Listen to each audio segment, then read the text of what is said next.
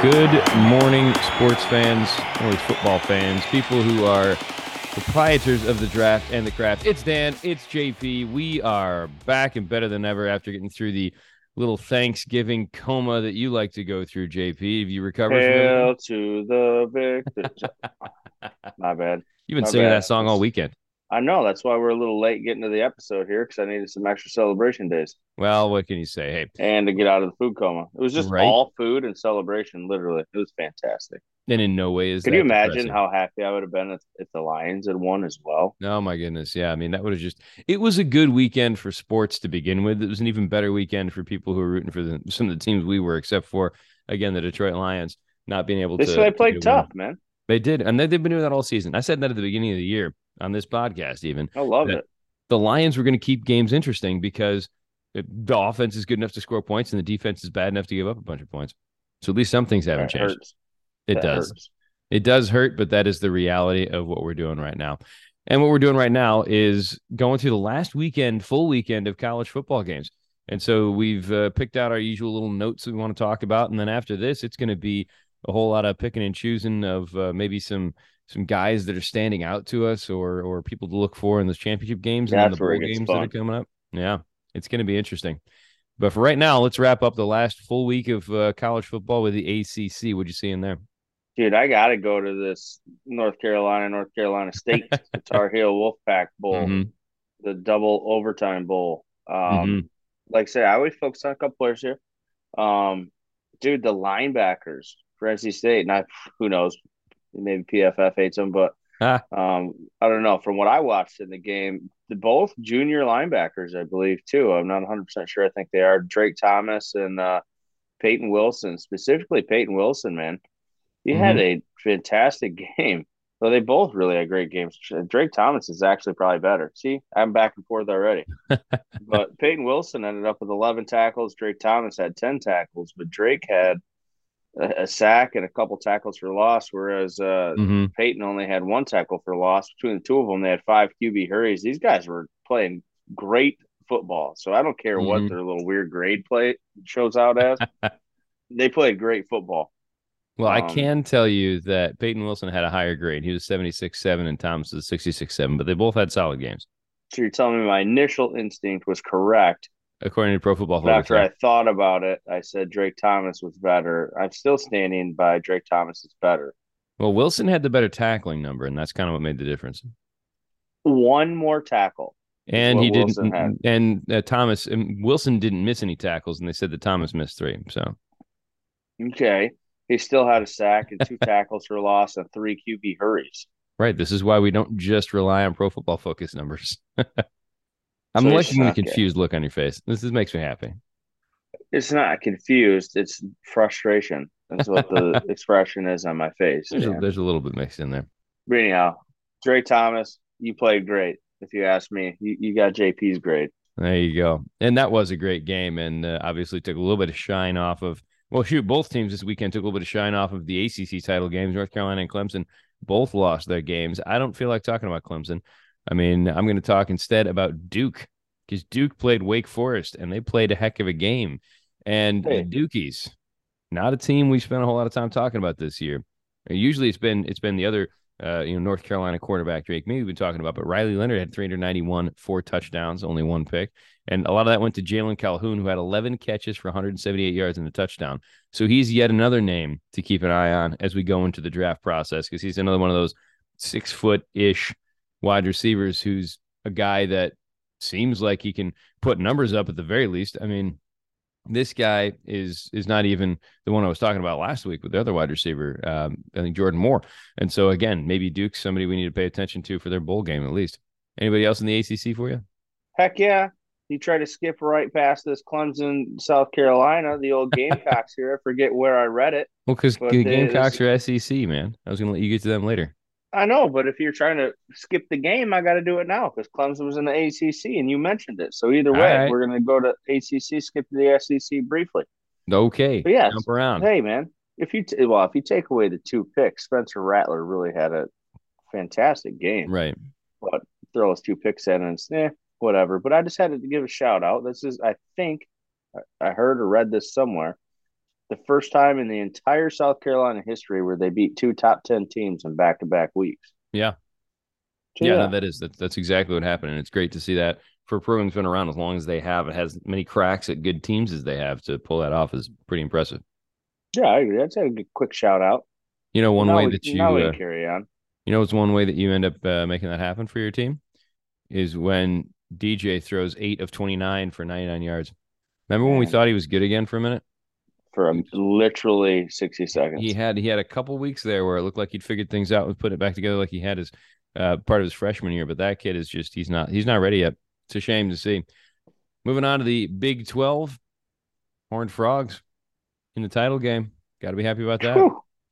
The psychedelic Horned Frogs. What is that all about? Are they, are they like do they produce some sort of like substance, a horn frog that's like psychedelic or like a, hallucinogenic no, or something? A lot of What's that is, uh, a lot of that is a callback to Futurama and the Hypnotoad. That's what they play at like the games and stuff like that. That's just a reference to the TV show. So it makes it fun. And it also makes it fun when you beat a team 62 to 14. But I don't know if there's anybody from Iowa State or uh, TCU that you want to talk about. But well, what are you talking about? TCU there's a lot to talk about. T- TCU, man, we got to give them a shout out. They're good. I absolutely want to talk about them. They're in the playoff, but I don't know if it's just people that I'm around in the real world. Hmm. But why are they getting so much disrespect? You know our buddy Ben, right? He's even screaming. He's all like, "Dude, TCU does not." He's even saying this is blasphemy. By the way, he's even saying that the, that Ohio State should be in oh, wow. over TCU Wow. Because he's like TCU has who they played. But dude, what's crazy is when I looked at the if anything, Ohio State and Michigan are the teams that haven't played anybody. Right. Michigan's played two ranked teams. Ohio State played three. And let's be honest, when Ohio State their first game of the season, Notre we all knew Notre Dame was not like the fifth best team in the right. country. My goodness. Right. That was a generous rate, rate, rating. Sorry if I could talk. Especially at that point like, in the year.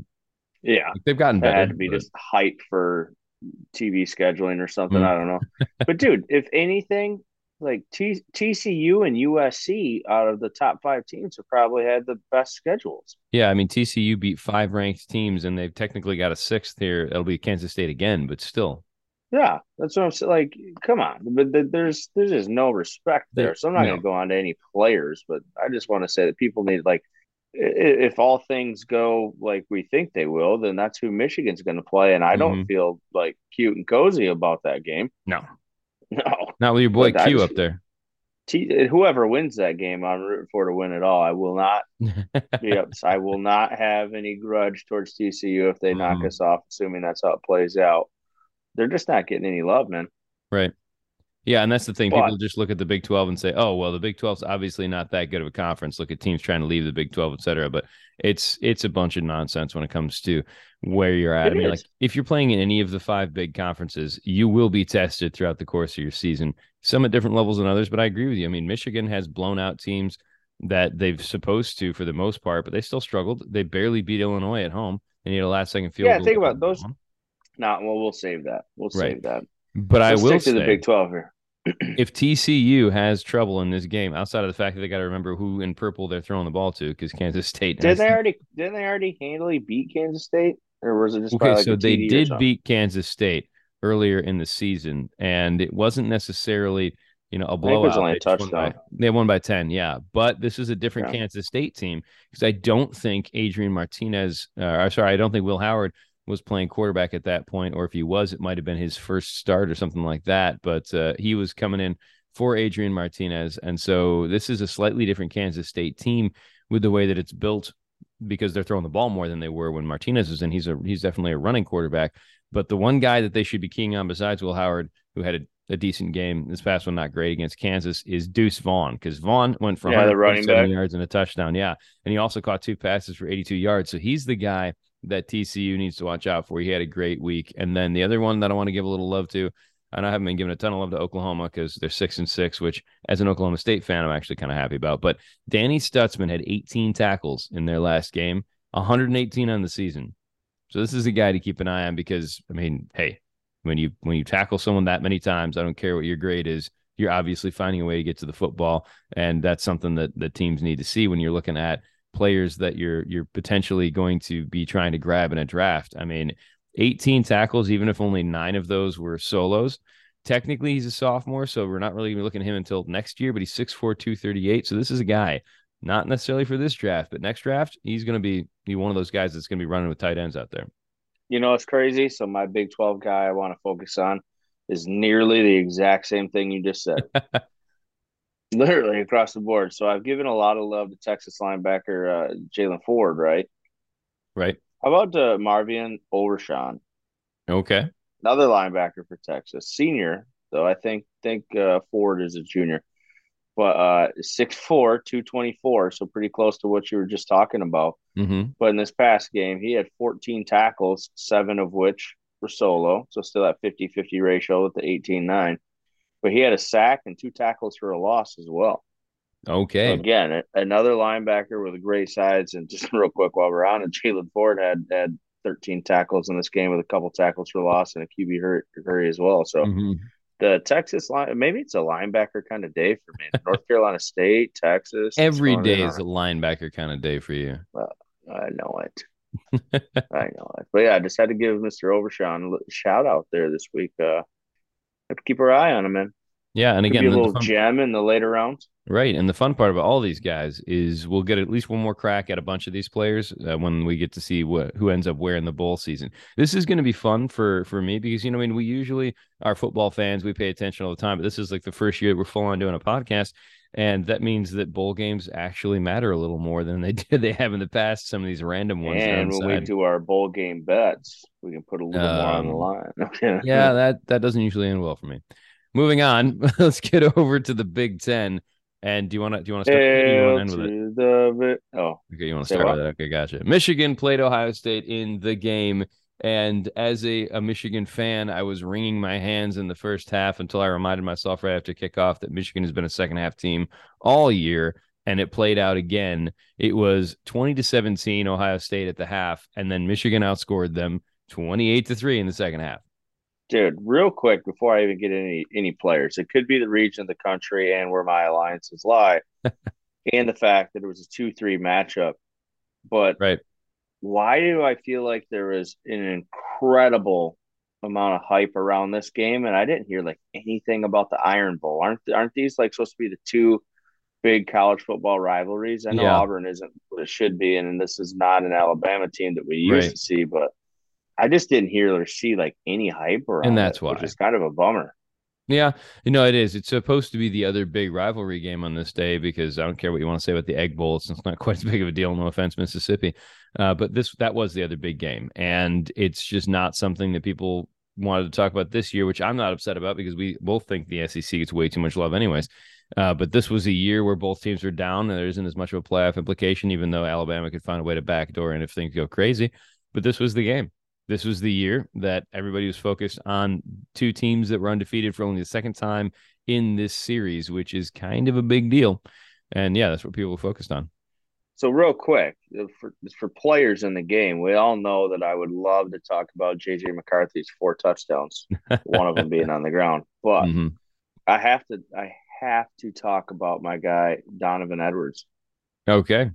I think I've said it to you a, a million times. I know I've been saying it for years, but hmm not well, literally not years. I mean, he's only been Last year and years. this year, but yeah. but but uh, dude, and I think I said it early on on and when we started this podcast this year. Like I absolutely love Blake Corum. Okay, and I think Blake Corum is a better pure runner than Edwards. But Right. I think when you consider everything all around, the receiving and everything, Mhm. I think Edwards is better, at least better suited for the NFL than Corum is today's NFL Sure. because uh, of his versatility. But man, did he prove he can actually get it done on the ground? I don't know. Yeah. Donovan Edwards, monster, absolute monster. I can't wait to watch this guy and take it over next year. Right. And after a game like he had, if Corum can get healthy the way you'd like him to get healthy, because again, I think that they're probably going to more or less keep him in bubble wrap this weekend against Purdue Yeah. as much as they can, and obviously only break him out if they need to. He'll probably get a similar handful. Unless they're going to try to allow him to like make a case for the Heisman,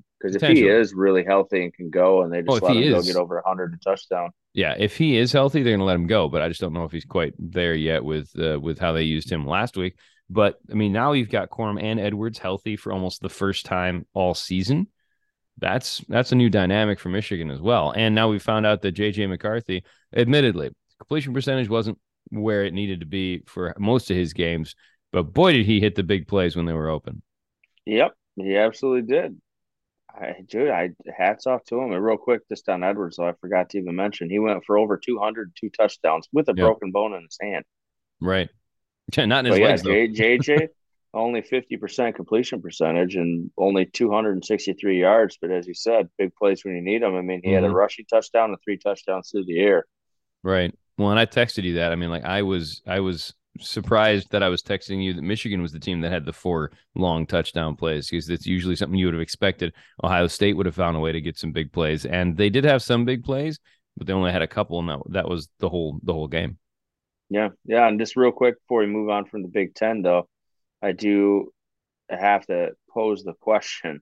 Uh-huh. Um, I know I was already kind of talking about you know TCU getting disrespected. But is mm-hmm. there a world like we already talked about it, so we don't need to spend much time. But is there a world where Ohio State kind of like do they have a case? I mean, they didn't oh, play yeah. as many ranked teams. Mm-hmm. Let's say as like a, a, USC, but I mean, no, I think Ohio State does. To look at USC's loss versus Ohio State's loss and the team that they were right. ranking. Well, the way it looks right now, and again, this is something we're recording before the championship games uh, this week. It's going to be if all four teams that are in right now win, which should quotes should happen. Uh, you're it's going to be those four teams. Like Ohio State will not get in if USC wins the title, and if TCU wins the title. Michigan, the consensus right now, from what I've been reading from everybody else out there that pontificates on all this stuff and gets paid more than we do, is that Michigan and Georgia are in no matter what happens. Like, unless the entire team falls apart for both of those schools, even if they lose, they're probably still in the playoff. TCU is more of a coin flip. If they lose, maybe they get in, maybe they don't, because people are hating on the Big 12. Same thing with USC. If USC is a two loss non title winner, even though they played in a title game, that opens the door for Ohio State. Now, the fun part is going to be if TCU and USC lose, then people are going to start saying, well, Alabama should be in too.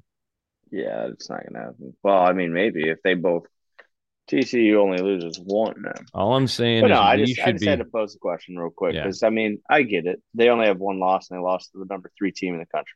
Right, but we should be rooting for TCU and USC this weekend. I realize one of those is easier for you than others.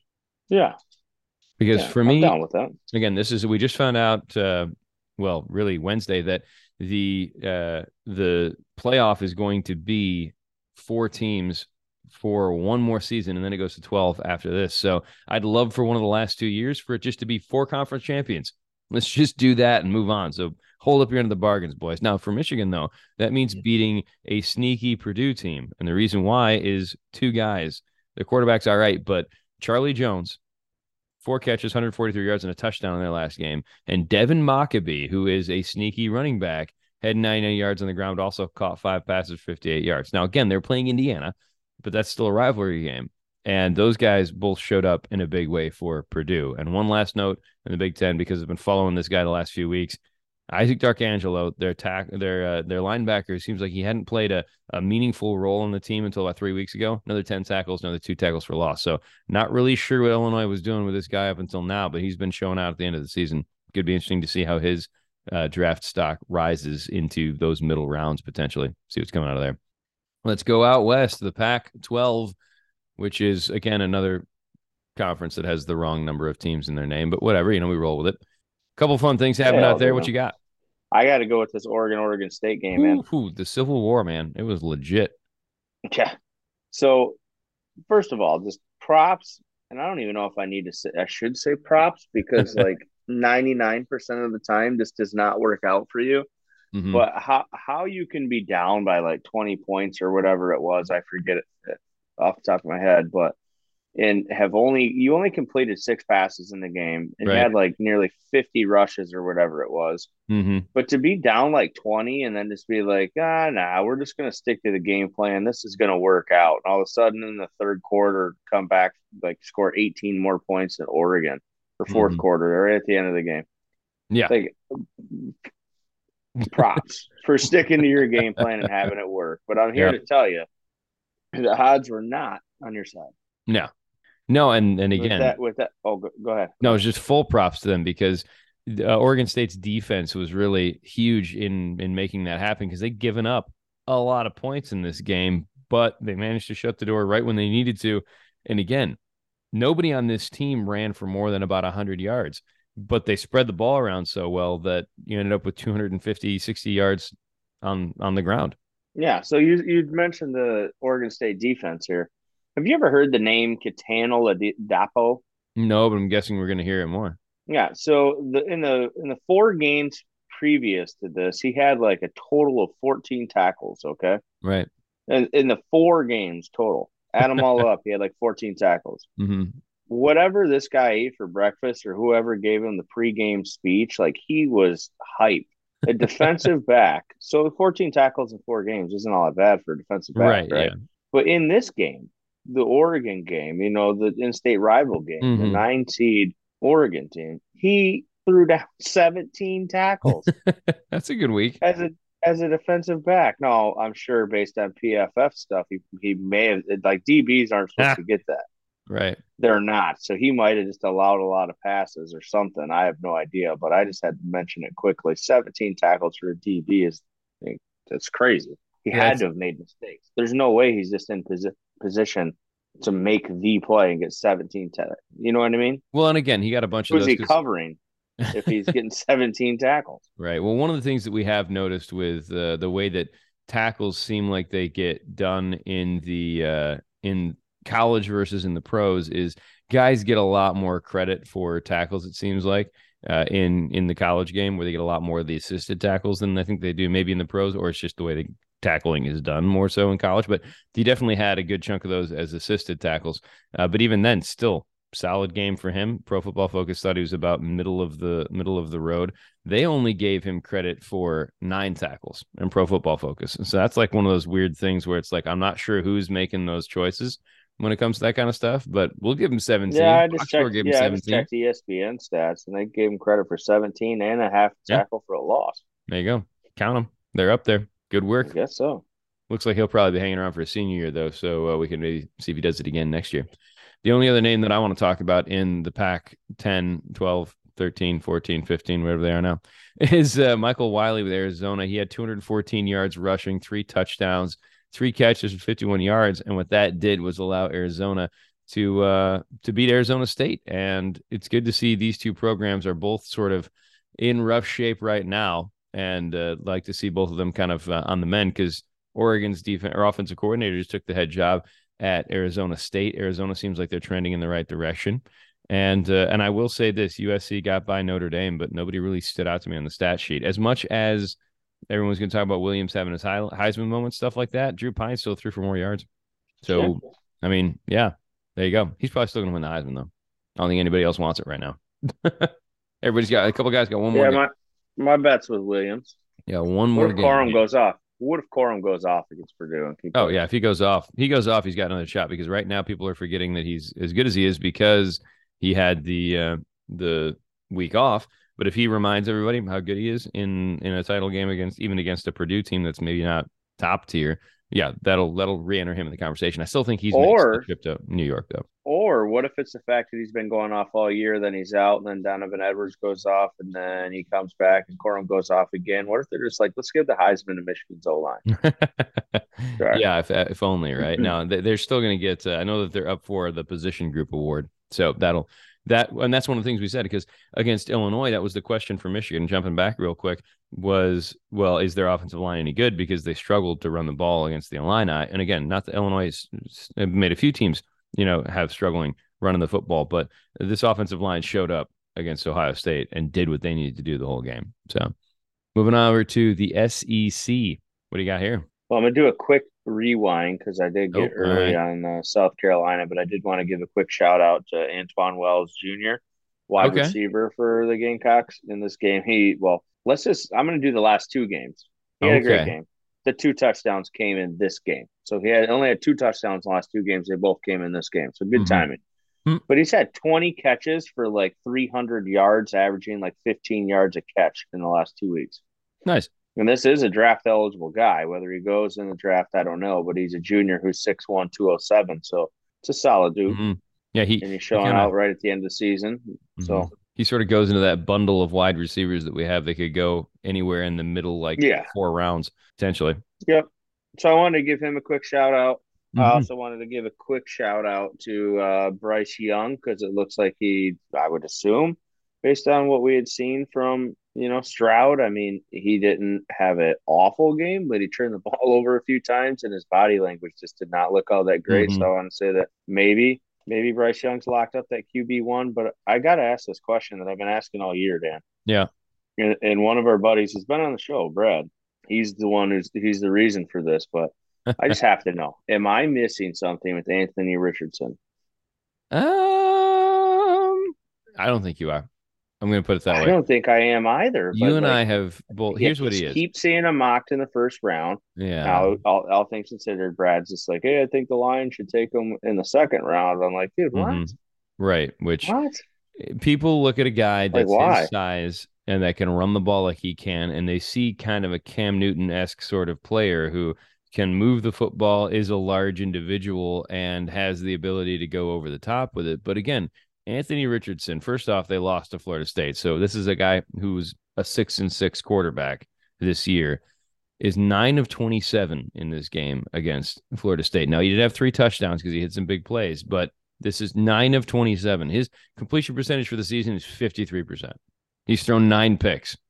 Which the you know to Brad's point, you know, fifty three percent doesn't completely scare me because there's been quarterbacks that have been extremely high on who's been around that, but they've been in they haven't had the, the level of talent around them as a Florida team should have or does have. Sure. I, I'm just So- trying to figure it out because the main thing that I I'm having a tough time with here is everybody seems to acknowledge that he's not having a good year by any means and he hasn't had a good college career period Right. but they just go, yeah, but he's going to translate to the pros way better. I'm like, Yeah. well, what are what are you seeing that's making you so confident in that statement? Right. that could exactly. be reality. It could be. Well, I, what I'm trying to figure out is why, and I get it. He has a ton of tools, Mm-hmm. So and I acknowledge that. But I'm just trying to figure out why. Yeah, why does everybody seem so confident that it's going to come together in the pros? Right. Now That's he, what I can't wrap my head around. he does have the 38th best numbers in the uh, in Pro Football Focus, right? Uh, a lot of that when you that's based off his total offense, and when you look at his numbers, it's because he has an 84 grade in rushing. When you look at passing numbers, um, he's not even in the top 50. I'm honestly not I sure don't- where he would be. Um, let's go scroll way down. He's not. He's not last, so that's good. But it's just he's he's not there yet. I don't know what people are are all about with this guy, other than the I, fact he's not big. even going to come out, right? If he's smart, he won't. He needs another year. Now, but again, I mean, someone he's technically like only a sophomore, I think, with all this weird stuff going Yeah, on. 2020, technically- threw a total of two passes. right, Last year, he only threw 64 passes. So this Right. is really the only thing you have to look at. And last year, he almost threw just as many touchdowns as he did picks. Anthony but Richardson this- is the biggest wild card at quarterback in the draft for me because he could easily be uh he could come out because it is technically three years after he, He, got out of high could, but I'm just saying he shouldn't. Well, we both agree he shouldn't, but if enough people keep mocking him in the first round, he might come out just because of that, because he's thinking, all right, cool, I'll get into it now. Because I'm not saying that this guy thinks he's amazing or not, but he also might be like thinking, what if I get hurt next year? What if this? What if that? What if maybe yeah, and I don't blame I don't progress. If, if a team says, "Hey, we're going to grab you in the first round," then yeah, come Yeah. out. I, I wouldn't blame him. I wouldn't even really blame him in the second round. I mean, no, but I really hope it's not Detroit. I agree because nothing against him at all. I just I got a little don't bit think against him, Jared not as a person, just as I a player. don't think Jared Goff is the reason that they're not, you know, winning more games. And We'll put it this way: I also If think you- that they need to draft a ton of defense. If you say who would I rather have under center next year, Jared Goff or Anthony Richardson, it's Jared Goff. Goff. Yeah. and we need to win. Right. Exactly. Some teams might be willing Right. to wait on him and have fun with it, but that's not it. So otherwise in the SEC though, I do have to give a shout to Texas A&M as they took down LSU and Devon Achane had 38 carries, 215 yards and two touchdowns. He's a big part of the reason why Texas A&M finally got a decent win on the year. And then Mississippi State, Nathaniel Watson, you'll appreciate this. 10 tackles, a sack, two and a half tackles for a loss. Another linebacker to add to your queue, if you will. I'll be Love. Yeah, this is the week for it. Teams showing up. And again, that got Mississippi State a win in the Egg Bowl over Ole Miss, which is uh, something that hasn't happened a ton. And once again, shows us uh, that Mike Leach can find a way to get things done. That guy, I tell you what, I love him as a coach because he's just this curmudgeonly smart old man who just seems to make things work, but he's never been good enough to actually have a team contend, but he's good enough to beat a few teams he shouldn't beat every year. And it's always entertaining to see who that's going to be. Anything else for Last you? thing. No, go ahead. Yeah. Last thing for the little small school love, we can go on a little small rant because I know we're getting out of control with time. right.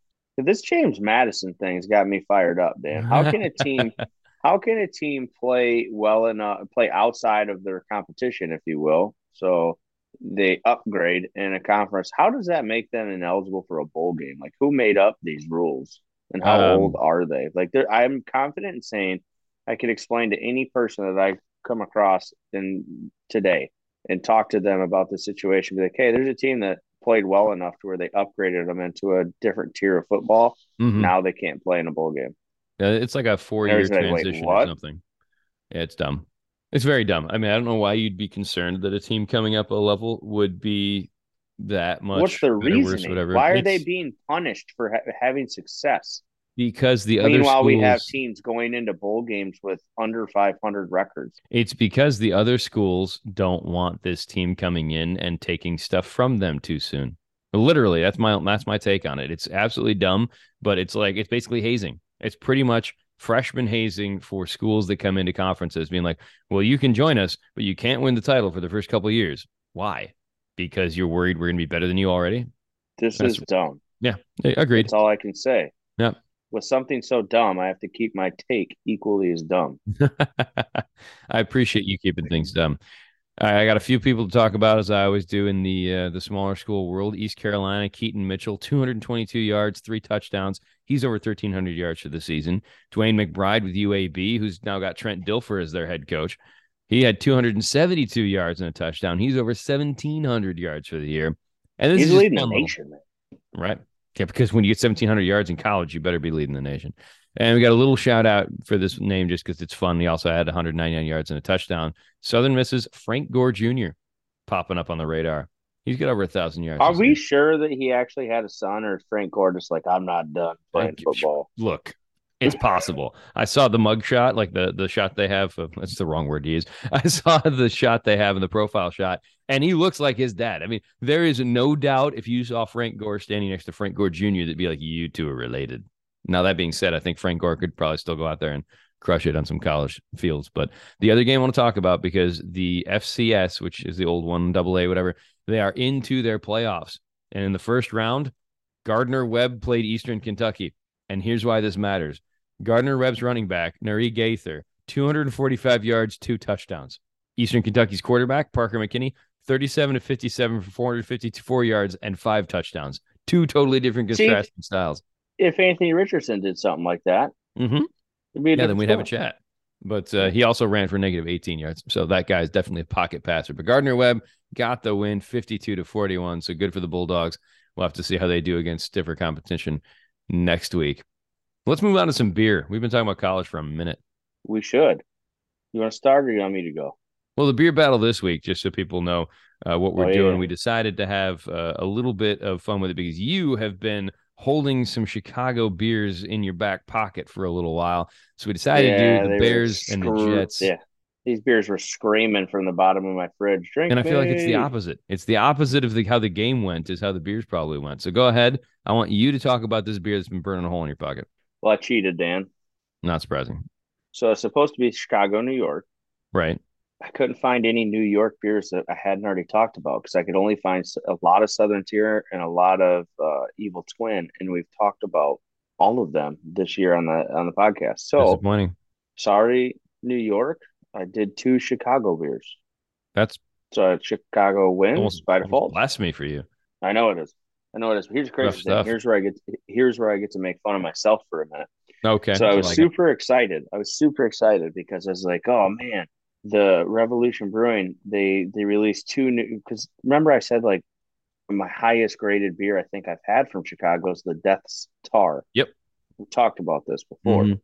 I saw this year all of a sudden two came out at the same time. It's like, oh no, they did two like special editions of this because they were in Mm. this like flashy new like I'm colorblind, y'all. so it's tough, but I think it's like a brown and gold or copper or something can because okay. the Deth's Tar was in like a red, white, and black can originally. Mm-hmm. I remember that. Right. Because I had it a few times. Loved it.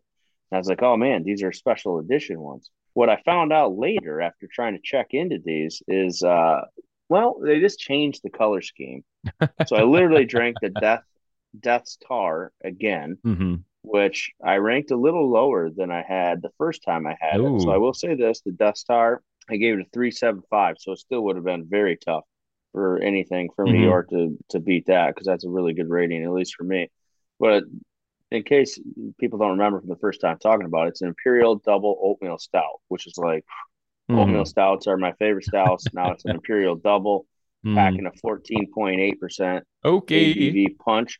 Yeah, it was all about it. It's it's fantastic, man. It's got it's got definitely get that oakiness from the bourbon barrel, but there's mm-hmm. like this coconut vanilla in there. The only reason I ranked it lower is I feel like the first time I had this, I picked up like the chocolate a little bit, and I could definitely mm. taste a little bit of the coconut vanilla. This time, I felt like the coconut and vanilla were gone, and it was just the chocolate bourbon barrel aged, which is good. Okay, but I liked that little hint of coconut vanilla. So the second one I had actually was a special edition of this Deth's Tar. It's called Cafe Death, and I feel like I say that it's not Death D E A T H, it's T E T H. Right. I don't even know if I'm saying that right. It throws me off every time I even look at it. What if but anyway, named Death is, there? This is the right. This is the exact same beer. It's Imperial Double Age, you know, bourbon barrel stout, but it, they just throw the coffee in there. Uh huh. You and you it. can get the coffee, and I did enjoy it. And I think I gave them the same grade because I co- coffee and chocolate to me like they're probably even. So I gave them both three seven five. so Chicago won, but they tied. So this doesn't make sense. But Nothing about this, you cheating makes sense had the coconut and the vanilla come through just a little more like it did originally, that mm-hmm. it would have been a phenomenal beer. It would have been in the fours for sure. Well, there you so, go. Both worth the buy. Okay. Be careful. Both 14.8% alcohol, but fantastic beers maybe space them out or or do one one night one the next maybe well i did that i did not i did not i drank them both and then i realized that they were 14.8 when i was checking in with them and then i realized that the death star that i had was the same one i had before and then you stood up and you're like whoa okay. Or was it? Because i think they changed the recipe. And they may have. And maybe one of the, one of the reasons why they changed the can as well. So i did uh i did not have a tie. I also did not do two beers of the same style because it's just kind of how things played out. And because I've had a bunch of the different ones from Chicago, I decided to try something new. So Modern Dune, in modern with an E on the end of it, is a newer brewery that I've come across from uh, Chicago area, and they had a beer called the Scuba Turtle, and that just seemed like a fun one to drink. Yeah, I would have bought it. And it's a New England hazy IPA. It was a three and a half, so three point five wasn't a bad one. It was exactly what you'd expect out of a, a New England hazy. So uh, Scuba Turtle, good times. I'm, I'm sure they've got some other fun stuff at uh, the modern Dune Brewery, but very much standard competitive beer. Nothing that would blow my socks off, but solid beer. And then it went up against. I went with the one Southern Tier beer that we hadn't had yet because if you remember, we had a creme brulee that you thought was pretty solid and I thought was an abomination uh, a few months ago, weeks ago, whatever. And so I wanted to try the other one that we were looking at from the Nitro series, and this is the Nitro Thick Mint, which is a imperial double stout that has the mint feel to it as opposed to the creme brulee trying to be all desserty, right? And this one I liked because the mint was a little more hmm. subtle than it was in the creme brulee and mint. Mint and stout works for me as long as you don't overpower it. It basically tastes like you're drinking, you know, like a little little minty chocolate chippy sort of milkshake thing going on there. So that one's which is impressive for Southern Tier because Southern mm-hmm. Tier to me usually whatever their flavor profile is, they go overboard with it. Right, and this one comes off as artificial. That's good. Yeah, this one they didn't. And I mean, don't get me wrong, it still was artificial because mint is really hard to do unless you're actually using mint. And I'm not sure if they actually used mint in this, but it definitely reminded me like get some Girl Scout cookie type action going on there. So definitely a good choice by Southern Tier for that nitro thick mint. And we'll get into some more beer. You know, next show, next week. We got to figure out what our beer battle is for this week. We'll figure that one out. So you guys oh, want yeah. to listen to it. Let's move on into a wonky weekend of NFL games because there were three on Thursday. There was a bunch on Sunday, but that means because we're doing these in chronological order, we got to start off with the Lions and the Bills in Detroit on Thanksgiving afternoon. Yeah, outside of the Bills, Thanksgiving is just like my day because these Right. are all my teams. Yeah. So, well, I mean, I have our I- teams in this case. well, I'm just saying, yeah, yeah, yeah. But the next two games are all for my teams. Hey, all I'd like to point out is the Lions have already got more wins than last year. Yep, that's a W. Mm-hmm. Get it? Even without Uh. But I want to go a completely different direction with the Lions here. Sure. I'd like, I, and this is actually going to be my theme with the NFL. I'm not always going to talk about a player today. They're more right. just general topics, if you will. Sure. So one, I noticed that more the majority of people seem to have an issue with the way that Dan Campbell handled this timeout call. Even the room that I was sitting in, everybody was completely against me Mhm. until the game ended. Yeah. So I'd like to think that Dan Campbell and I were on the same page and we were 100% right. There's no way in hell I would have called a timeout there given the team you're playing. I understand that majority of the time you want to give yourself as much time as you can to score and win the game. Right. But when there's a handful of quarterbacks that you don't want to give any time over to, Yeah. I did not want to give Josh Allen the ball. Right. I, I was saying they need to run as much time off, like try to win this game as time expires if you Right. can, or as close to it as you can. So I'm 100% on board with that no timeout call. Like I said, everybody on, in the room I was with, including the announcers, I know Romo was all over it. All you got to call timeout there is like, you zip it. That's why you're not a coach. Do not give Josh Allen Anytime. the ball. What happened? They didn't call a timeout. So Josh Allen had even less time. And guess what he Mhm. did? We all know how that played out. Yeah. So I don't know. I, I wanted to talk about that and say, Dan, I'm on board with you. Not you, Dan, the other Dan, the dude Dan. Big Dan. And then then the other thing, just a quick shout out, man. I'm these draft positions for Detroit at three and thirteen right now. Mm-hmm. Oh man, we're gonna have Yeah. some fun. I, be- I believe our next episode we got to do our, our four next week check in on a mock draft. Yeah, so we'll see. I will save that conversation for that show. Well, one quick question: Is Anthony Richard going to go in thirteen to Detroit? No, not for me.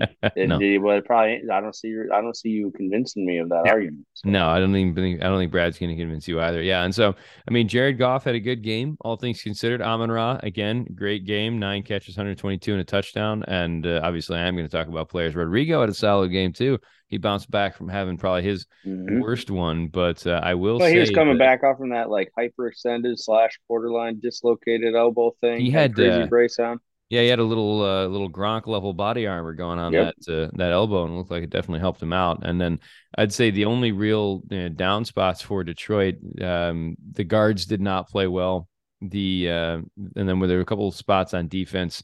Will Harris and Jerry Jacobs, both in the secondary, just did not have great games, and that's obviously part of the reason why they ended up losing it. So that was a bit of a bummer. But Buffalo, Buffalo got the Give, wait, job give, done. give a quick shout out to James Houston though. Yes, Called up from the practice squad and gets Mhm. two sacks out of Jackson State. Deion Sanders first pick. and he's the guy Just that we shout out there. Yeah, he's a guy we talked about in the training camp, being like curious to see what's going to happen with him, and then he ended up getting put onto the practice squad. But uh, him, he's again very You're raw the spot now. pass rusher. Yeah, very raw pass rusher. But again, could be a great situational guy to have. Is be like, hey, James, go get him. You know, I mean, it's basically just put him on the field in those situations and let him do his thing. And those situational pass rushers can carve out a solid career for themselves in the NFL. For Buffalo, again, they got the win. Josh Allen, solid game, 78 yards on the ground, had three touchdowns total. Ed Oliver had six tackles, a sack, had two tackles for loss, and Jordan Poyer had a nice game too. And again, Ed Oliver, one of those players that both you and I wanted to see in Detroit when they drafted him, but uh, you know, oh well, that's how it works sometimes.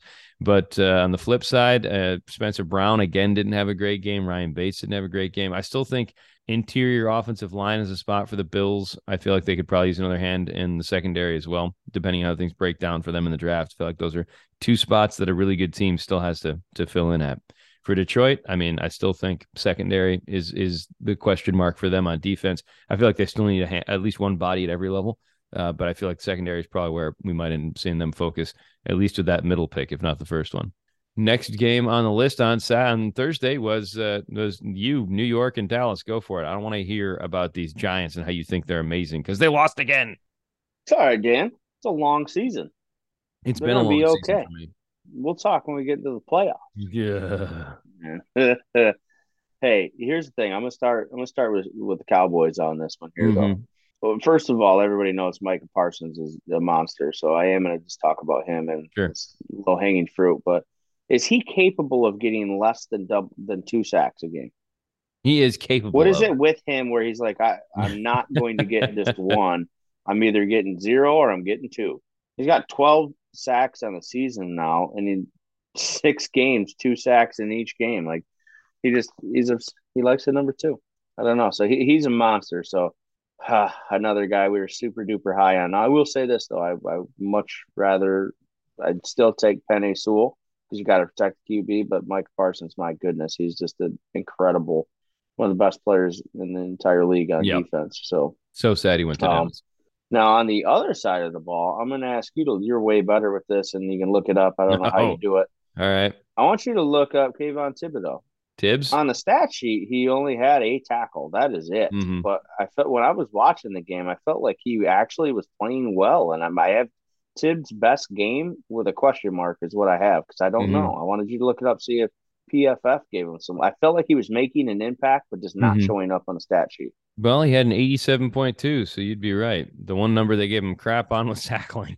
He had one tackle. What was he doing? He get would they would they give him credit for? Well, he got like five hits and four hurries. he five was hits and dude? He was hurries. making an impact. Right. And again, that's the thing. That that's one of the reasons why, as much as we we laugh about some of the things with Pro Football Focus, is we are still understanding some of the ways they do their analytics there, uh, and we just like to use them because it's probably the most comprehensive one that they have out there right now. Is that's why we like it because there are times where guys don't show up in the stat sheet, but they have good games. Yeah, he Come he had a good game. Good job, Rook. making an impact. You know, so that's good for him. That was his best game of the season, if Yep. you ask me. My opinion. Oh, and it was. So yeah, going on to the next game here because I forget these are all my teams. Um, I'm gonna yeah, I'm gonna start with New England because I don't. You know what? tough. And I, I'm gonna give a quick shout out because I'm just gonna say Mac Jones looked. It was- it was his best game of the year potentially. While we're on the best games of the year, in my opinion, because he's had a very very Mhm. rough year. Well, I texted you. Um, I texted you and I said Mac Jones might start to be actually looking like, and I put all caps, Mac Jones, like he did last year. Yeah, you, you only had two touchdowns. Dude threw for almost 400 yards in 28 39. I mean, I Mhm. don't know. He got sacked several times, so maybe the line needs to be addressed. But um, Right. the main thing I want to talk about, Dan, is what in the world is going on with this Hunter Henry catch? Now we we're doing this episode late, so we're oh, we're a week away from Mhm. this game. But as I recall it, when they reviewed this, what the only thing they should have been reviewing is whether it was a touchdown or a first down. Right. How in the world did this thing end up as not a catch? I- he had the ball in his hand. Did the ball touch the ground? Yes. He sur- the rules, as I understand them, is the ball has to survive the ground. hmm So it's in his hand. Hand and ball hit the ground. He comes up. Everything's good. And then all of a sudden he started it- like he's up. It's not on the ground anymore. He survived the ground. hmm Then he starts to juggle it a little bit, regains possession, and is in, in, in bounds. Worst case scenario, this should have been a first down. I feel Right. like it strikes a nerve with me because how many rules were changed due to Calvin Johnson Right. with yeah. catching footballs, but hmm I don't understand. Right. No, I, I agree. NFL I, needs to figure this out. and that's the thing. It feels like it's so subjective uh, that they just don't have a set like guideline of this is a catch, this isn't a catch. It's almost like this looks like a catch. This might be a catch. Yeah, maybe it wasn't a catch. And it's just, yeah. It's a damn catch. Well, right, exactly. And again, it's like they they said, oh well, he stretched out into the end zone, so therefore, if he because he stretched out, it made contact with the ground, and therefore, and that's the thing too is like the other thing, it's it's one of those weird vibes of well, if he's in the end zone, maybe then it's a touchdown because he's in the end zone, and all you need to do is just instantaneously have the ball in the end zone and it counts. Same thing. It's like, well, it broke the ball broke the plane. Shouldn't the play be over at that point? It's like so it's such a weird world of of them of them being the officials trying to figure out what they decide is a touchdown from week to week and those are the moments that no one cares about when it doesn't change a game but this kind of changed the game Oh yeah, it definitely did. But it's enough out of me from that that game. Uh, you sure you don't want to talk about kirk cousins Oh, I, well, okay, sorry, I misspoke. that team, not that Okay. game. I do want to give a quick shout out to Kirk Cousins and Justin Jefferson because I mean Jefferson plays great every game. Um, Kirk Cousins finally didn't make me want to break my TV for the sake of my fantasy team because I got him in the QB flex spot. So thank you for going 30 to 37 for one yard shy of 300, which is frustrating because I got a bonus at 300. Yeah, 299. He did that on purpose. Yeah, it's just to mess with you. Three touchdowns and pick. So it's a solid game. Um, but here's the thing because this is, remember how I said I didn't really want to talk about players on most of these, right. just general questions. So I know that I, you know, because we have our mock draft coming up, and I know that I say that the the Vikings need maybe a D lineman or edge rusher, somebody up right. front right there on defense. That's what I think they need, right? Mm-hmm. Well, this is the first time all year I was like, you know, let me surf the web a little bit and see what some of these other websites or writers or whatever think the needs are for some of these teams. You know what the needs are, or one of the biggest needs they keep saying for the Vikings are? Quarterback like the consensus? No, they keep saying wide receiver. Um, what am I missing here? I know Thielen's, Thielen's getting, getting, a little older, but the they arguably with. have the best wide receiver in the league. Thielen had nine grabs and a touchdown this yeah. game. They just traded for Hockenson, who right. five grabs and a touchdown. He's been playing great. And then I even checked because I was frustrated about this take. like I know Reagor hasn't like panned out, mm-hmm. but they just acquired him. Like give him a little bit of time. But then I went and looked at PFF, and PFF double check me on it. They absolutely love Jalen Reagor, which I don't understand because he only had a catch for 25 yards. But mm-hmm. I'm just asking. This is the question.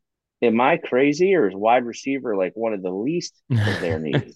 yeah, I mean, I would agree with you there. I think that people get it in their heads when they see a team with one really good wide receiver, and one aging wide receiver. Oh, you need they need a wide receiver.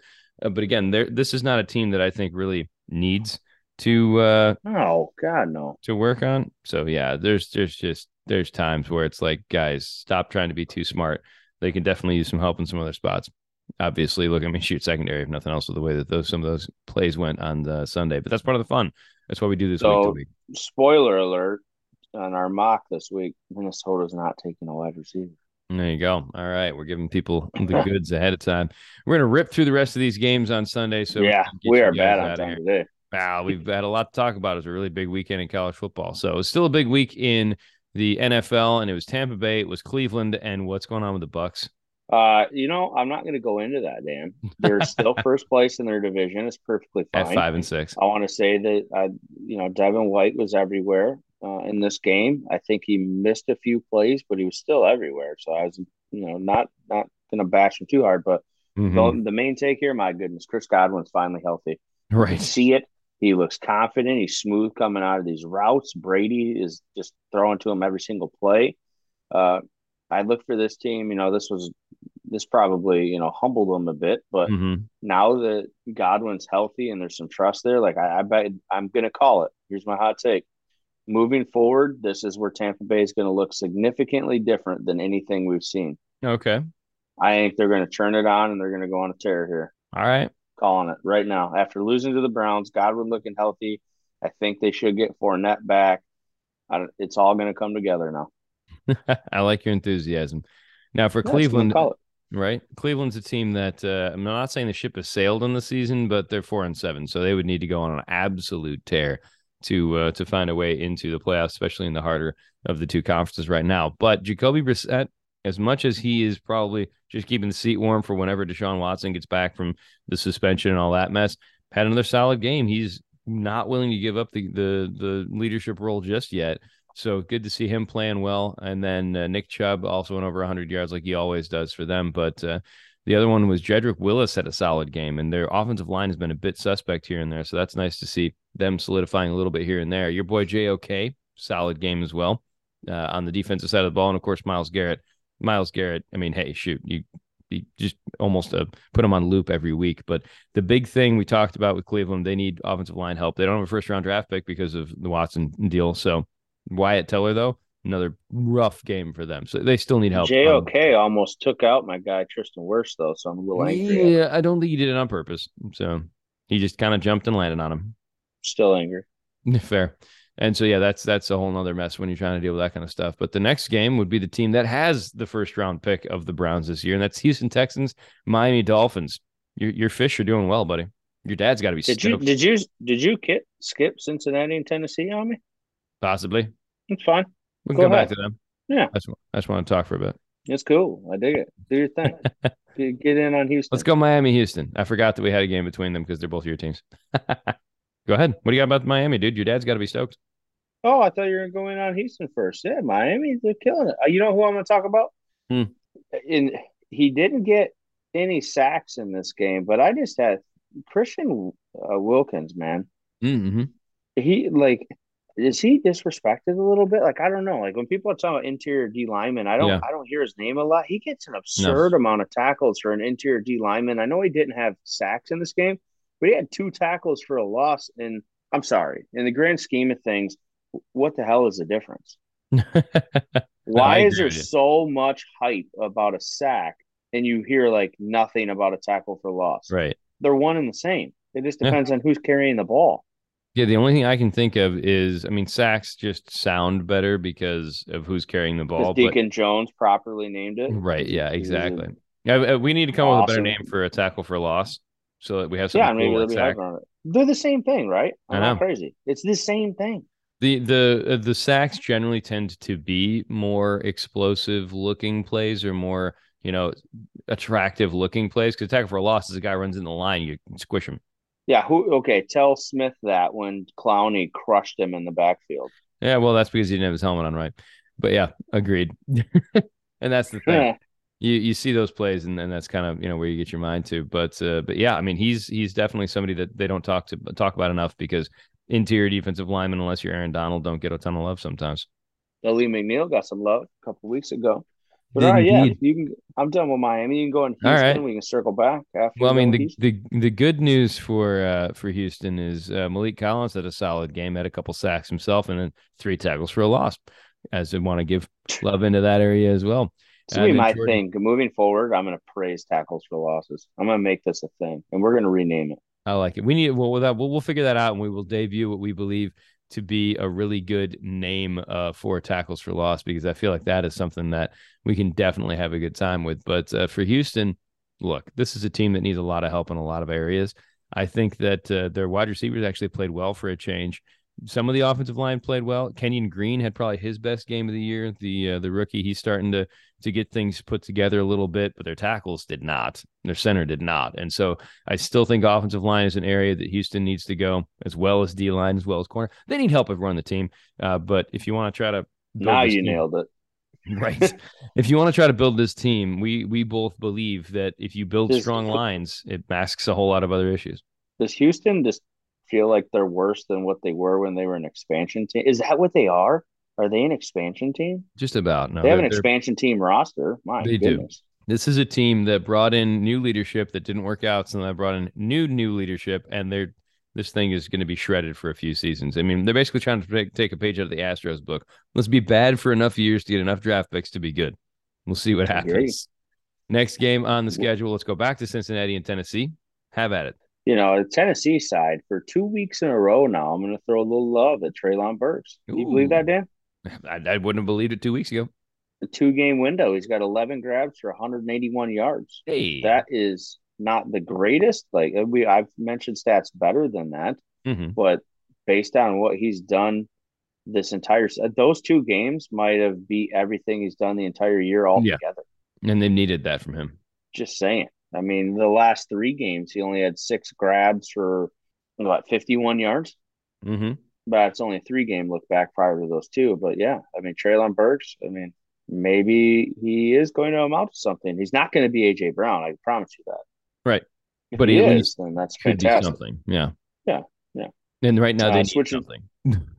They do need something. Switching to the other side of the ball. Um, a guy, you know this from fantasy purposes. Because I've even said you should have picked him up a couple times, and I don't think you did it, but Logan Wilson, man, mm-hmm. linebacker, I was super high on coming out of college. He's one of my sleepers. He took a little bit to go, get going last year, had an incredible season. This year was started a little slower, but if you look to see what he's done in the past two games, I mean, he had nine this past game. yeah, and the game prior he had four. This past game, like just I don't, he he had a really really good game. He had a tackle for loss, which we're going to rename later too. so I mean, nine tackles, tackle for loss. The previous week, I think he had like eight, yeah, maybe even tackle for loss too. But I just want to say he's starting to turn it on. I mean, he's starting to look like what we did last year. Mm-hmm. And I like to give guys like that a big shout out because this is a day two pick, which is my favorite day of the draft. He's a third round pick coming out of Wyoming. Mm-hmm. So you love your Wyoming linebackers. I just love linebackers in general, but I love day two linebacker picks. That's like yep. my favorite. Linebackers that are picked on day two, like I'm in. Let's watch right. them. Yeah. Hey, and day three too, right? Rodrigo. Yep. Next right. game on the schedule, you can sit back for a minute here. I got the next two, and that's the Jets you and the, the next Bears. Four. Well, the next four play teams, next two games. Teams. Yeah. Okay. uh, Jets and Bears, right? The legend of Mike White continues. This dude. Oh boy. I don't get him at all because he's a guy that just he's like the the super backup, right? This is a dude who doesn't start many games for you, but when he does, he just finds a way to do something, right? Or to to wow people just enough until he comes crashing back to earth. Well, he did it again this week. Now, mind you, it was against Chicago, who their defense is not good right now, especially after getting rid of Roquan Smith. But 315 yards, three touchdowns, not too shabby. Zonovan Knight, new guy coming out for New York as they continue to have running back injury issues as Michael Carter went down again. Now they're just going to the next man up, and uh, Knight had a decent game, all things considered, stepping in. But Garrett Wilson, 95 yards, two touchdowns for the young man. Good to see him continuing to develop for the Jets. And then the other side of the ball, CJ Mosley, 10 tackles, pass defense, had a QB hit in there as well. Nate Herbig had a good game. So this is a solid game for the better team in New York. Now, on the flip side, the two Q Williams boys that whoa, I gave some love to. What? What are you trying to say? What? First of all, there's only one team in New York, and also they're true. not better. I have yeah. the real team in New York, sir. I do. Buffalo. That's my team. Nice try. Uh, I was you wanted trying them. to pull one over on it. Trying yeah. to pull one over on All right, the better team in New Jersey then. So nah, still come false. on now. The Jets are a better team than the Giants. I'm sorry, they just are. Yeah, the win the Williams to boys. Be determined. Maybe yeah. they'll meet in the Super Bowl. No, good lord. Wouldn't the NFL go absolutely I wouldn't even watch. nuts? Oh, I don't think I could watch it. The NFL would go nuts if that happened. The two biggest teams, I'd root for biggest market. Sinkhole. Oh my goodness! Who who would you root for if that ended up Giants? Hundred percent. Can't really? stand the Jets. Okay, yeah. I think I'd root for Jets the Jets. Are my third third most like my least favorite team. Man, I think it's I'd root Packers, for the Jets over the Giants. Packers, Bears, and Jets can't do it. I'm out mm, on all see. three. Now maybe it should happen. We could have a lot of fun with that one we can do a live podcast and then have to have a seven second delay on it for you. Should be entertaining. Mm. The the Q Williams boys did not have a great game though for the Jets. After I praised them last week, they came crashing back down to earth and didn't really do a whole lot in the way of the counting stats. But uh, I mean, Quincy Williams had a few tackles, but Pro Football Focus didn't like him very much. For the Bears, I mean, the entire team just didn't play well. I mean, I could try to go into notes. Sanborn had a bunch of tackles, 15 tackles. He's probably the only guy who played well, but that's because they kept putting him in position to where a guy like Jack Sanborn had to make all of the tackles because they were getting to the second and third level every play. It felt like it seems like with the the way that the Jets offense under the demigod Mike White, I don't know, something's going on with that boy. And uh, and then again on the opposite side of the ball, Trevor Simeon did not have a good game, not surprising. And Kindle Vildor, the uh, young defensive back, he's been up and down this year. He's definitely been riding a roller coaster with that guy. So that's the end of that for uh, for Chicago. Next game, and again, I love the Bears, but did not love them in this game. Falcons and Commanders, and somehow the Manders keep finding ways to win. They're another team that I don't think is that great, but they just keep finding ways to win games. And at seven and five, they're still in the playoff hunt. Not necessarily because of how amazing they've been playing, but wins are wins in the NFL. No one cares how good they are or not. Kamren Curl had eight tackles. Scary Terry again having a solid game. It's been like three, four games in a row for McLaurin having a solid game. Brian Robinson had another good one as well with a couple of uh, catches and then 100 yards on the ground. And then uh, Mr. Lucas had a good one too. On the opposite side, we have another one of those fun pro football focus moments, JP, because when oh, I was boy. looking through this game on defense, and it's usually been on defense. I don't think we've really had a huge uh, question mark with some of the stuff on offense, but on defense, uh, we looked at some of the numbers. Jamin Davis, 10 tackles, right? Had the lowest grade at 28 and a half. They gave him an 83 for tackling, but everything else he did was apparently absolutely terrible. And it came down to the fact that they targeted him 10 times and he gave up eight catches for 110 yards. That's it's there's a reason why he had those tackles. He got burned. And that's that's part of the fun part of trying to parse through some of the advanced analytics. On the opposite side, Atlanta, well, Atlanta's still only half a game out of first place at five and seven. That's the division this year, man. It's. It's not pretty. Hey, they right make now. bowl games with that record. Why not? Ah, I mean, it could be close, right? So we will see how that ends up finishing out. Uh, for the Falcons, the offensive line, which I've been much maligned uh, for a good bit there, they ended up having a good week. Another good year for another good week for the offensive line, which is positive. I still think they need help there, but good to see that. Mykal Walker on the defensive side of things, another good game for him. I just picked him up in fantasy because he's been on a tear lately. Uh, on the opposite side, they really didn't have anybody who had a bad game. Drake London didn't play great. Uh, and so he's still kind of learning the ropes as a rookie. But Atlanta, they still need help on the line, I think, on both sides. But overall, I mean, for a team that lost a game, they they didn't play bad. They just didn't play well enough. Nobody really was a gaping hole for them. But oh well. Now it's your turn. Denver, Carolina. Run with it. First of all, I'm like I'm 100 percent out on Russell Wilson. I think I'm going to drop him in our fantasy league, the Probably league that call. I have him in. I, uh, yeah, I'm just I'm I'm done. Yep. I don't even I care if he done too. blows up the rest of the game. I just don't want him. Yeah, I just don't even want him on my team. So frustrated. guy. but while I'm on Denver, I want to say this. Hey, you should PFF this this week because you know how I love having fun with my linebacker love. Right. Both these linebackers played great. I don't care what PFF says. Josey Jewell and Alex Singleton. hmm Jewell, you know, fourth round pick, and Singleton was an undrafted guy. So, like, I love Mhm. pounding the table for these guys, but they both played great football in this game, despite the fact that Denver lost. I thought these two looked good. Do they agree with me or not? Who do you think had the better game? Between the two of them, Jewell, because he had the tackle for loss that we're going to rename, and he Okay. had seven solo tackles versus four solo tackles. So they both had eight. Well, But here's what I'm were tell solo, and he had a tackle for loss. you. You're wrong, according to Pro Football Focus. Alex They're Singleton was 20 points higher. Alex Singleton had an 85-6, and Josey Jewell had a 65-5. So basically, they're probably arguing that Jewell allowed some passes. His pass coverage is probably bad, but he's still like, I don't know. He got in there and got like, if they would have, this is this. I would be curious. I'd love to talk to someone from PFF because if it wasn't a tackle for loss and it was a sack, how much would that have boosted Jewell when it's the same Ooh. thing? See, now you're just trying to get conspiracy theory level here. Maybe. You're just Maybe really not. hating on the sack. All I know is in a game where Sam Darnold threw for more yards than Russell Wilson, you know something weird happened. Yeah.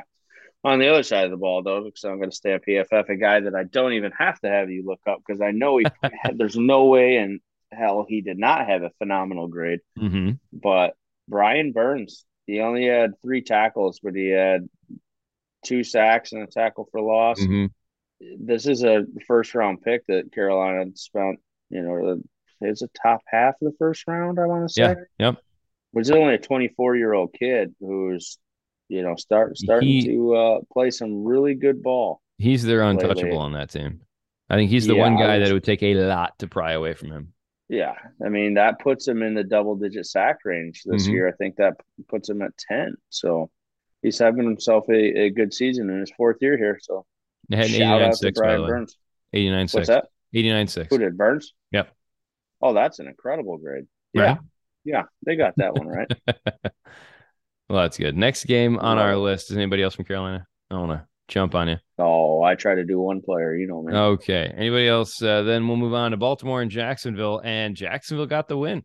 They did, they did. Although they darn near gave gave it away at the end. So that's that's a bit sad. But I'll say this though, since how you teed me up there. Quick shout out to Zay Jones. My goodness, 11 grabs for 145 yards. Mhm. But Trevor Lawrence, man, game winning drive. Things are starting to click. I'm telling you, they give this guy just a little bit more weapons or Mhm. protection or something. Just give him something on offense and give the team a better defense. He just needs a little help on offense, don't you think? Right. Like he's he's close to Yeah. having all the tools that he needs to, you know, pan out, if Right. you will. So that that was the guy I wanted to talk about. Was Trevor Lawrence. I mean, twenty nine of thirty seven, three hundred twenty one yards, three touchdowns, zero picks. Hmm I mean, that's that's great. He did fumble twice and lost one of them, so he did have a turnover, which is you know the little bit of the blemish on that record. But Right. But he's I starting to put it together. he put yeah he put it together, had a game winning fourth quarter drive. I love it. And again, that's one of the things we talked about. Everybody wants instantaneous success out of players, but you know, I mean, sometimes it takes a little while. And for Trevor Lawrence, this is this has been a thing. Like it took him a little while. Last year was rough, as a lot of rookies tend to have rough years, but he's really cut down, even though he had the fumble on a lot of th- those turnovers. And Baltimore continues to be maddening though, because they're a team that seems like they should be able to beat teams and then finds ways to lose to them. So props to Jacksonville for getting the win. I but like that. I like Right. that. you are not a Ravens fan, sir. And uh, I will give a little bit of love to a couple players. Broderick Washington had five tackles, but one of those was a, a sack. Another one was a tackle for a loss and had a little QB hurry up in there as well. So solid game stuff in the stat sheet. Uh, Tyler Linderbaum, decent game, starting to put things together. The the rookie center, and then Lamar Jackson, as much as he didn't have the passing numbers, still ran the ball well and had like a 90 grade from Pro Football Focus. So Lamar is not the issue with this team. It's the fact that he doesn't have a Zay Jones to throw the ball to. You ever heard of Josh Oliver? Yeah. Okay, well, Josh Oliver, Yeah. I think so. Yeah. 76 maybe. yards and a touchdown. I see where I see where you're going with this though. haven't haven't talked about it much this year. Is my point. So- no, yeah, absolutely not. Right. And so again, it's Lamar Jackson and whoever else decides to show up for a day. And the other problem they got their offensive line, uh Linderbaum might have had a good game, the guards did not. And so again, that's an area between a wide receiver offensive line. I think those are two areas where uh, the Ravens definitely still need a hand. Next game on the list, let's go to LA and do some Chargers and some uh Arizona Cardinals and I guess that's all me. So let me rip through Cue up the fast. Isaiah Simmons comment. You know, here's the thing. Isaiah did have a decent game. Again, he's been on a little bit of a mini tear. He wasn't as may- maybe as amazing as he's been in other games. You know, as much as you've mentioned him, you would think he would get defensive MVP. tell you what, he should be the most improved player on defense. I mean, this dude, uh. he had a sack, he had a tackle for a loss that we're renaming, had a pass defense, had a QB hit. He's finally becoming something resembling the player that he was supposed to be coming out of college, and and that makes me happy. I did still have to drop him though because I got to by this week and I don't have space for an extra linebacker on our fantasy team. But Marco Wilson had a solid game too.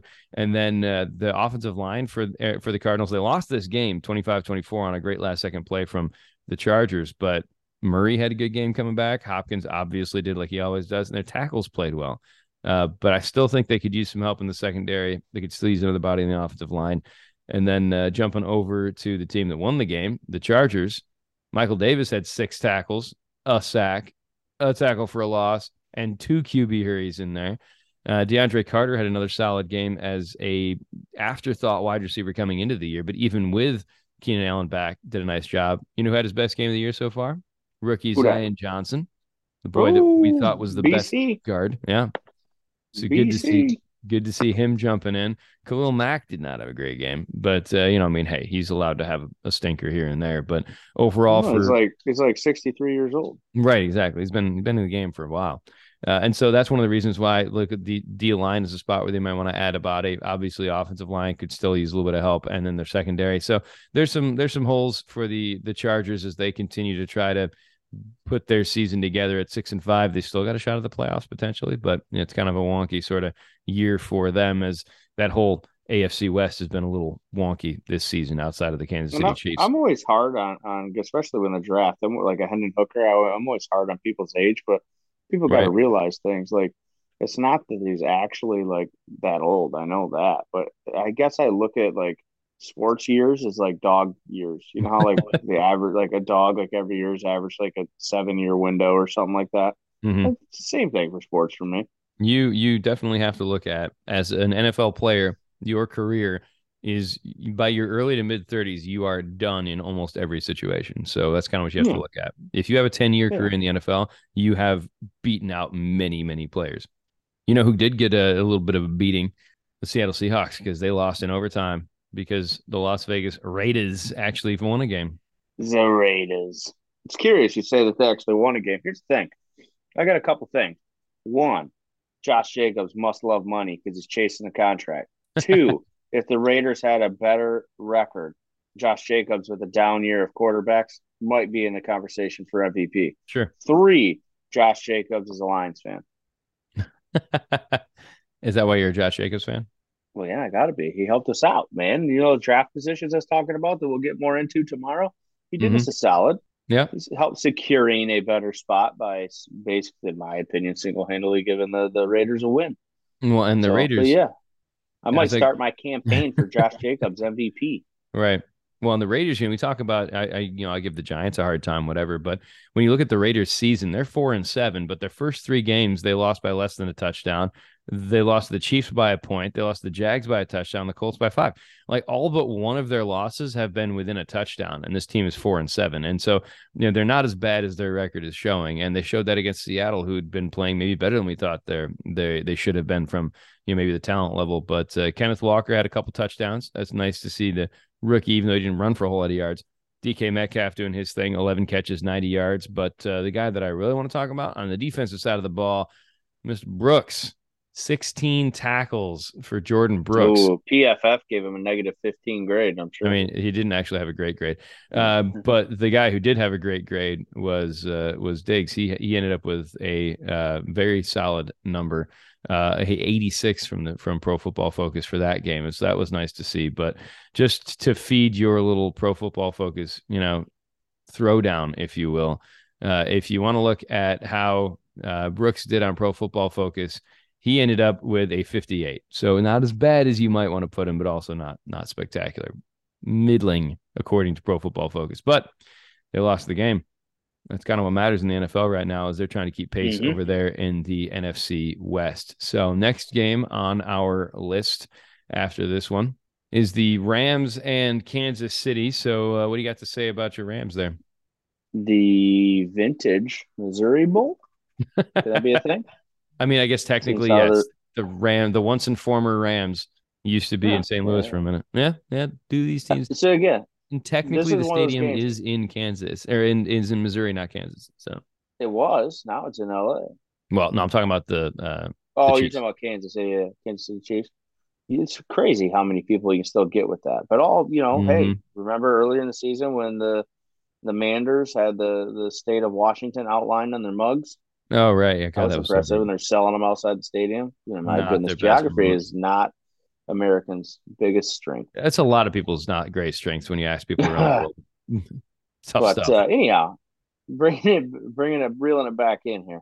Um, I don't have any particular players I want to talk about here, but I, I guess I could start with saying the Rams. The Rams are officially they are Lions fans, aren't they? There are people that love Brad Holmes there still. Yep, they must be because my goodness, they are going to give us a at this point the third third overall pick.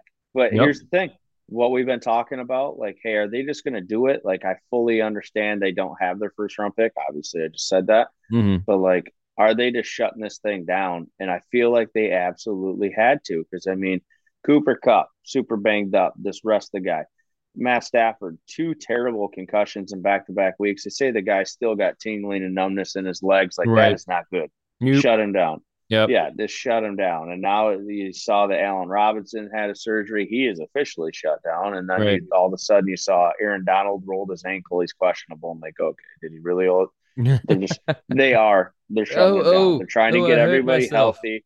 Yeah. yeah. they're trying to get everybody healthy. They're mm-hmm. going to go full full on off season mode and try to figure out how to salvage whatever they they've got left. But my question, because I mean they don't have any picks, but they got to figure out how to do something outside of just getting healthy. But my question is this, man. Does Stafford rebound from this? I heard from that now this is just a work rumor because you know I don't do social media stuff. I can't get in that world. Right. But they keep saying that they saw stuff on social media because Stafford's wife can't resist and she's always on there.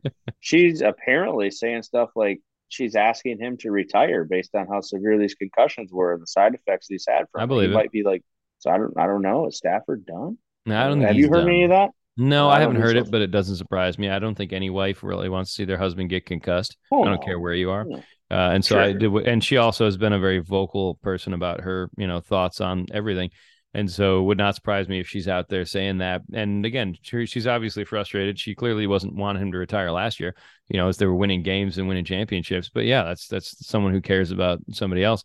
So fair enough. But at the end of the day, it's like this is this this is what happens when you trade away all your draft picks and some guys get hurt, or, or you don't focus on an area enough. And their offensive line was good last was year. It worth it? Pitiful this year. So now you're getting into kind of what I was going to wrap this up with. Sure. Is they, yeah, we know they don't have their first round pick. We know they basically don't have any picks. We know they don't have any cap room. Blah blah blah. Right. So they're it's so if Stafford is done and they shut it down, let's say the money spent on Allen Robinson doesn't work. What if Aaron right. Donald retires because he's talking mm-hmm. about retirement? This team could be in a really, really dark place for a, a while to yep. crawl out of this hole. Question: This is the whole take I wanted to do. Was it worth it? Because they did get a Super Bowl out of it. If you ask the guys who played on that team, yes. If you ask the GM, What about the fans? What Well, about the the, fans though? Like Lions have never won a Super Bowl in their lifetime. I Right. would sacrifice like a five, six year window. I would- hell, I got I've got a few decades of windows here of sacrifice that Right. didn't amount to anything.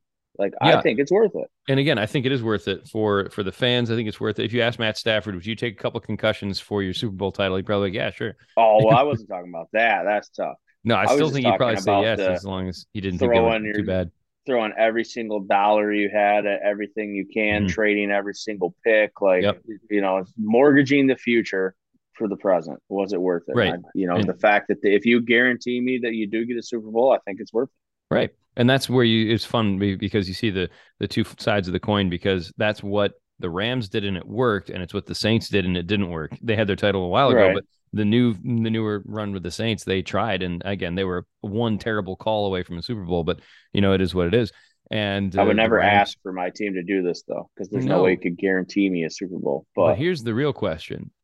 Is Brad Holmes better than we even give him credit for? Because he left and that team is in trouble. Yeah, and I just hope that he learned that he the reason he left because he knew what was coming, so he knows what not to do in the Detroit. Right, one would hope. I'm not saying I don't think he was the one who traded away all the draft picks either. So he actually No. got some of those for him. Kansas City on the flip side, they actually won this game. We spent a lot of time He traded them to himself. the Rams. Yeah, exactly. That worked out well. Sorry. Uh, Sneed had eight tackles. Another great game from him. He's one of the best uh, corners right now or safeties right now in the league. Uh, good to see that happening. Patrick Mahomes obviously played well, but uh, Mr. Wiley on the line played well too. And so Kansas City, I've been looking at D line and O line for them. I still think that's the case, but I also think that they've got a few more bodies that are playing better than I think people expected them to. So Kansas City continuing to roll, continuing to be the team that uh, people weren't sure if they'd be able to be this year. And they're from there nine and two, and they're continuing to win football games. So you can't really argue with a system that works like that. New Orleans, San Francisco. I'm going to let you talk about San Francisco because I'm still trying to figure out what to say about New Orleans. Well, I need you to do some research for me too. Ooh, so all sorry right. about that. Go ahead. So while Fred Warner showed up on the stat sheet more so than Kayvon Thibodeaux did, but that's the Mhm. the direction I'm going here. I feel like he was made way more of an impact than even the stat sheet showed. I know he had like six tackles. That's about it. No Mhm. sacks, no tackles for loss. But when I watched this game, I felt like he was making way more of an impact than sheet shows, just like Kayvon Thibodeaux. Am I correct, at least in PFF's mind? you are. He had an 89.6. That's what I thought. Yeah. Yeah, he was he he was making impacts. I don't I don't know how else to say that. I know I said it four times, but he Right. he played a good game. He played a really really good game, and you know why I get super excited because he's a linebacker that was drafted on day two. it's right in my wheelhouse. So yeah, Yeah. I don't know what you're gonna say about uh, the Saints, but I just got to give a shout out to BYU 2018 third round pick Fred Warner. Man, There you go. One of my favorite players in the league. Well, I don't remember when and where this guy got picked, but uh, Idaho linebacker Kaden Elliss for uh, it looks like I'm I don't pulling know. up. He Even a- I don't. Even I don't. He know was that a one. seventh rounder in 2019. Dude came up with 13 tackles, 10 of them was solo in this game, and so that was about the only bright spot for a team that lost 13 to nothing. But good for him. Uh, seventh rounder. We love the late round linebackers as well. So he's starting to step up four years into his career so far. And again, I don't think they need linebacker help right now, but they definitely need some DB help. They need some O line help there in New Orleans, and they are several pieces away from being an interesting team right now. When Andy Dalton leads your team in rushing for a game, that's that's not where you want to be. Not where you want to be. Two games left. Let's rip through them. Eagles, Packers. The Packers Well, I know eight. I know we, I know we share the Packers, but I'm going to keep mine extremely short because I don't want to steal Sure. from my take or say the exact same take tomorrow. So I'm going to save like the. I'm not going to elaborate as much, Right. if you will. But Christian Watson, third game in a row, Mhm. he's on fire. NBA Jam rules, he's on fire. he He's is. heating up last week. He's now on fire.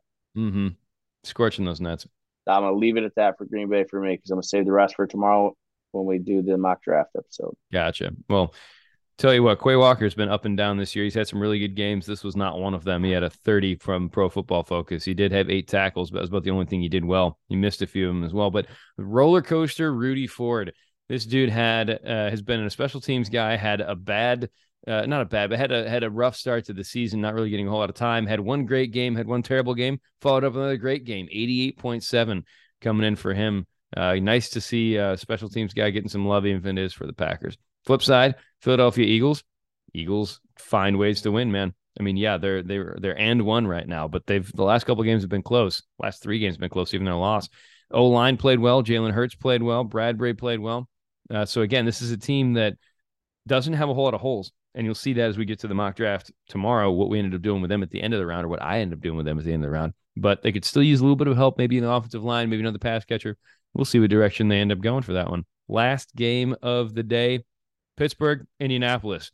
Is Jeff Saturday just a bad coach now, or is he still a good coach? What's going on there? no, you know what's crazy is I think he I think he was trying to do something similar to what I argued Dan yep. Campbell was doing. So maybe that's a new new thing because I've always argued that. You don't want to give a team always, time. Early, earlier in this year, I think we talked about this off air, like four or five weeks mm-hmm. ago, whatever the heck it was, and I forget who they're even playing. Who gave? Who ran it down where there's only 12 seconds left? And like, ah, yeah, we know it's Tom, but he's only got 12 seconds left. Right? How'd that work out? Mm-hmm. Like Tom Brady looks different this year. He'll be all right. They gave Tom Brady the ball with 12 seconds left. He lost mm-hmm. the damn game. Yep. Yeah, that's what happens. I'm telling you. Yep. Depending on who the quarterback is on the other side, you do not want to use those timeouts. And Tom Brady, Josh Allen, those guys fall into that category. Right. Well, and, and, even you know, you know, it's Kenny Pickett for for Pittsburgh, but you know, like Indianapolis didn't make the wrong choice. They just didn't execute. Like they they were they still had time. I mean, yeah, sure you start getting nervous when it gets under a minute, but they were on the Pittsburgh like 40 or something with timeout. So the whole playbook was still there for them. They weren't I don't think they were in a clock mismanagement situation. They just didn't execute when they needed to to keep moving the football forward. Yeah, I'm with you. On, on the Pittsburgh side of the ball though, just two defensive players I want to give a shout out to.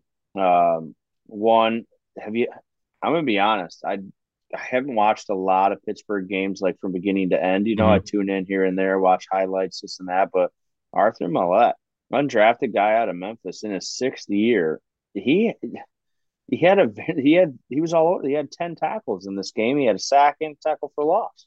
Yeah, five of the ten were solo. So I want to give a quick shout out to him. Best and game. then I have to, I had yeah, best game of his career. um, I got to give a shout out. I got to end this with a go blue. Hail to the victors player. Devin Bush also had a mm-hmm. very, very good game. Eight tackles. Um, he just seemed to be everywhere. Who knows? He might be one of those crazy things where PFF just thought he missed the play, the coverage play, and just lucked out into the tackle. But no, he had an 83.1. Um, don't worry. No, see, so come on. What the heck? But, anyways, yeah, go well, blue. And last thing I got to say for the the side of the blue is uh, Indianapolis Colts fire up chips because Bernard Raimann had the best score on their offense, and he's a, a, tackle that's finally starting to come into his own as this year has gone on as a rookie. So it looks like they may have solved their left tackle issue potentially if he continues to play well. And then uh, Jelani Woods, their tight end that they got the in the first round or not the first round in the draft this year, like fourth round from Virginia, had another great game, eight catches, 98 yards. So nice to see them still having some some positive points in a loss, but that was another loss. And Indianapolis at four, seven, and one is uh, in rough shape to try to make the playoffs this year. But that'll wrap us up for this week as far as all the NFL goes. We talked way too long. That's what happens when you get us going yep. on some college and some other things that happened in the world of sports. But we'll be back again tomorrow. That's what happens. We just took too long, dude. If we would have, we had too much time to think about the week.